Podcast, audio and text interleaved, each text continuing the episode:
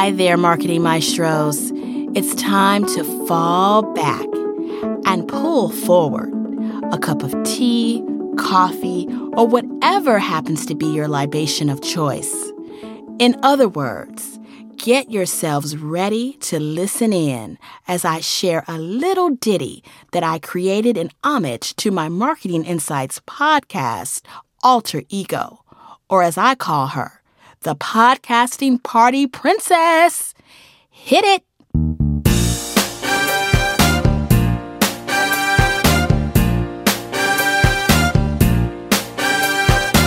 Girl, to be with you is my favorite thing.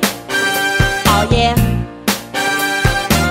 I can't wait until this podcast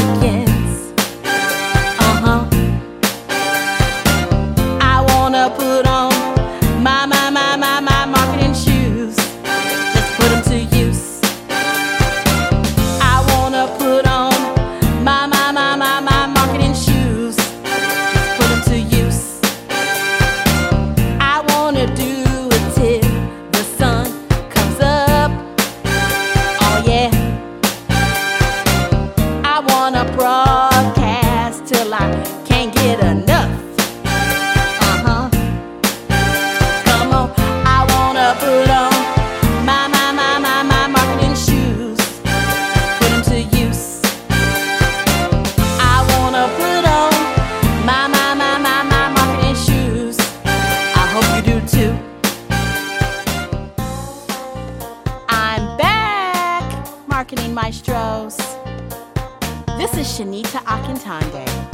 Professor, author, career coach, and marketing shero.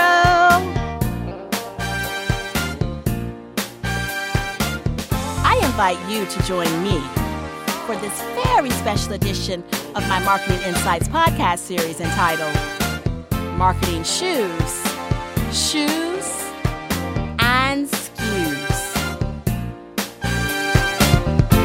I wanna put on my, my, my, my, my marketing shoes. Boom, boom, boom. I wanna put on my, my, my, my, my marketing shoes. I hope you do too. Feet first, close your eyes for a second. Just like I ask in one of my class exercises, here's a question What is the first thing that comes to mind when you think of shoes? As in those items that you usually place on your feet, but that can also be found in other places, such as your pocket, handbag, gym bag, bowling bag, or shopping bag. Shoes can be placed in the trunk of your car, under the front seat of your car, across the back seat of the car, and underneath just about any seat. They can be placed on a shoe rack, closet floor, by the back door, the front door, or in the seat of someone's refrigerator. Well, not exactly, but you get the point. I do another exercise in my class.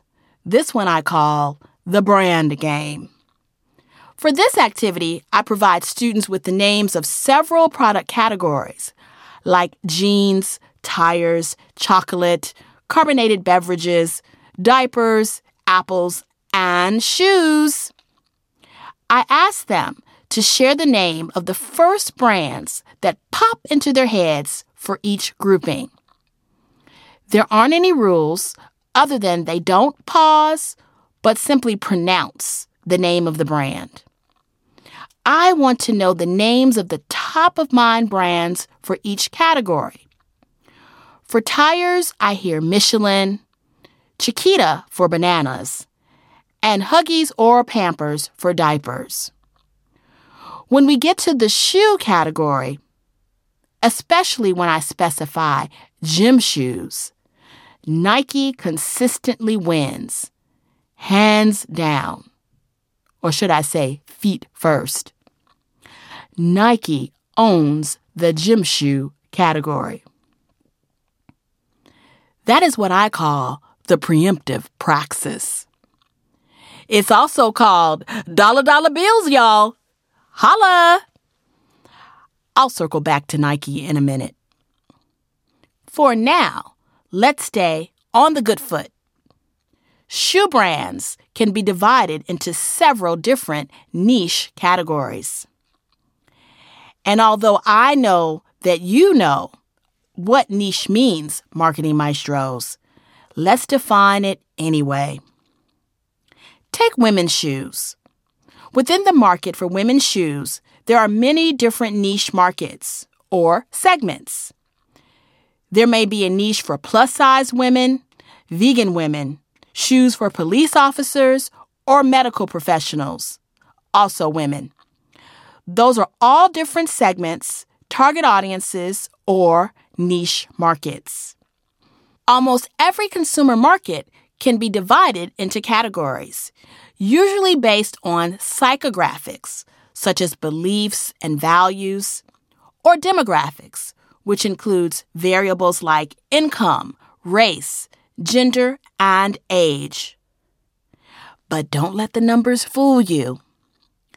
My 99 year old Aunt Catherine was still rocking stilettos while pushing her walker. Go, girl! I'm sure she's up in heaven helping her angel sisters up their shoe game. Speaking of shoe game, let's revisit Nike. One of the smartest things the Nike brand did from a marketing perspective is what I call the Michael Jordan effect. The branding juggernaut partnered with the athletic phenom, and the two of them together transcended from aspirational, be like Mike, to inspirational, I want to be the best me I can be. That's a language that speaks to women in particular, all day, every day.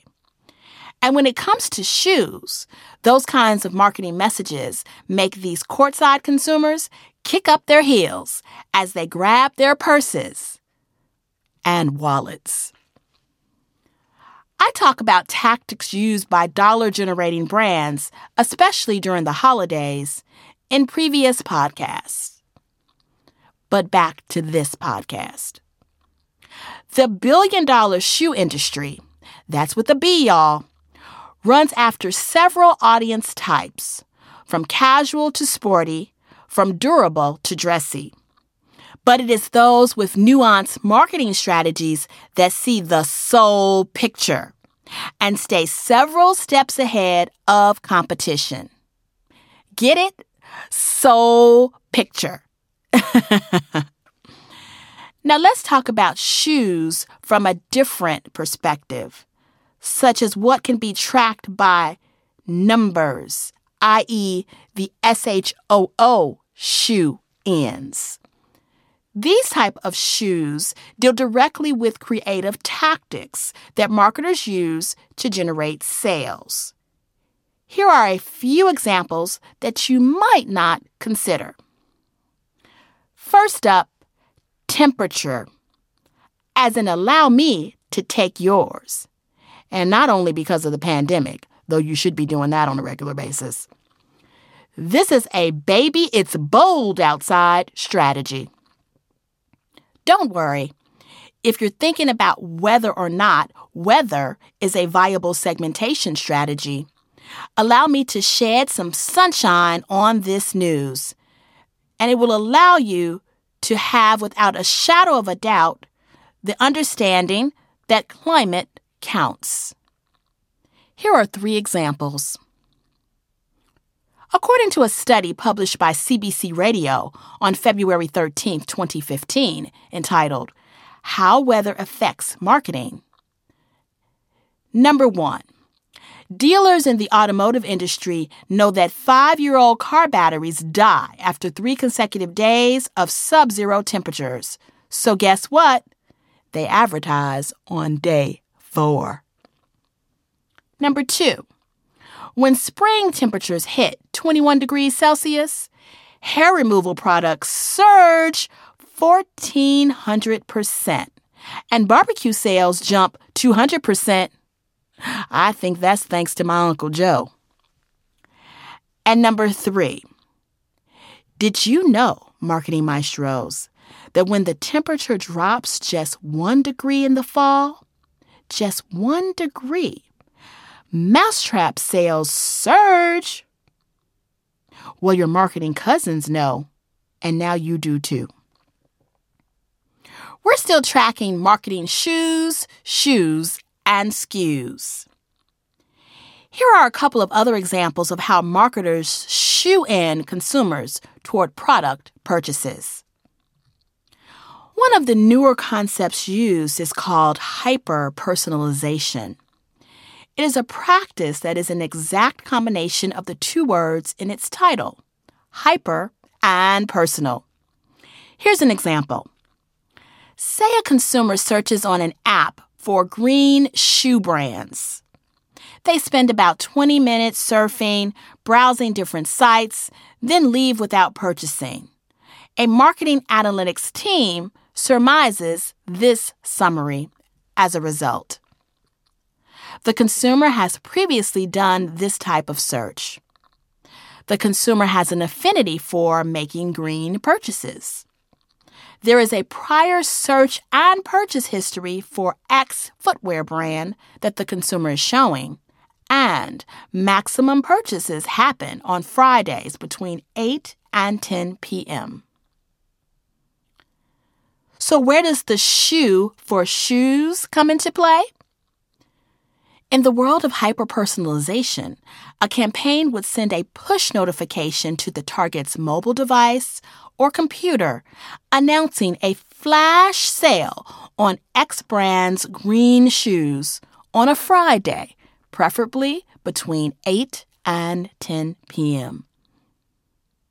Keep in mind that hyperpersonalization is like my very own sweet potato pie.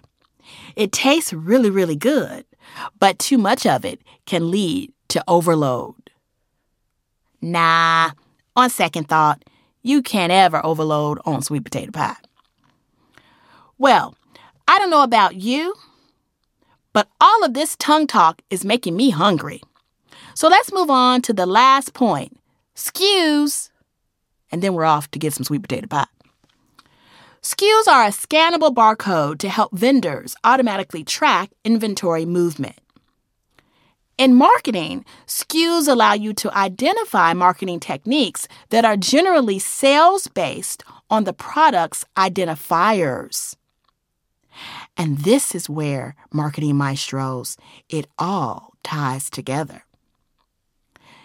You see, product identifiers are based on consumer perceptions that a target audience has about a product, good, or service, which for this podcast would be shoes. That's the kind you wear on your feet. That means whether you're looking at red bottom, black bottom, wedges or flats, lace up, stilettos, flip flops, or stacked, round toe, pointy toe, ballerinas, or boots, ankle or calf. Be sure to pick the ones made for walking. No way around that. The shoe shopping game for marketers, when it is successful, is a toe tapping trifecta. The bottom line is whether you're looking at marketing shoes, shoes, or SKUs, savvy marketers should always stay on the good foot. Your identity is based on the overall impression you want your consumers to have. And for smart marketers, that means that you, at all times, without a moment of hesitation, must be ready to put on your marketing shoes.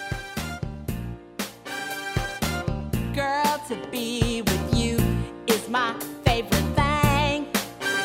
Oh, yeah. I want to broadcast till I can't get enough. Uh-huh. I want to put on my, my, my, my, my marketing shoes. Until next time, which will be our best time. This is Shanita Akintonde, professor, author, and career coach, signing off. If you enjoy listening to these podcasts, be sure to subscribe on Stitcher, iTunes, or Google Play and like them wherever you hear them. Connect with me on LinkedIn at Professor Shanita Akintonde or follow me on Twitter at Shakintonde. That's at S H A K I N T O N D E.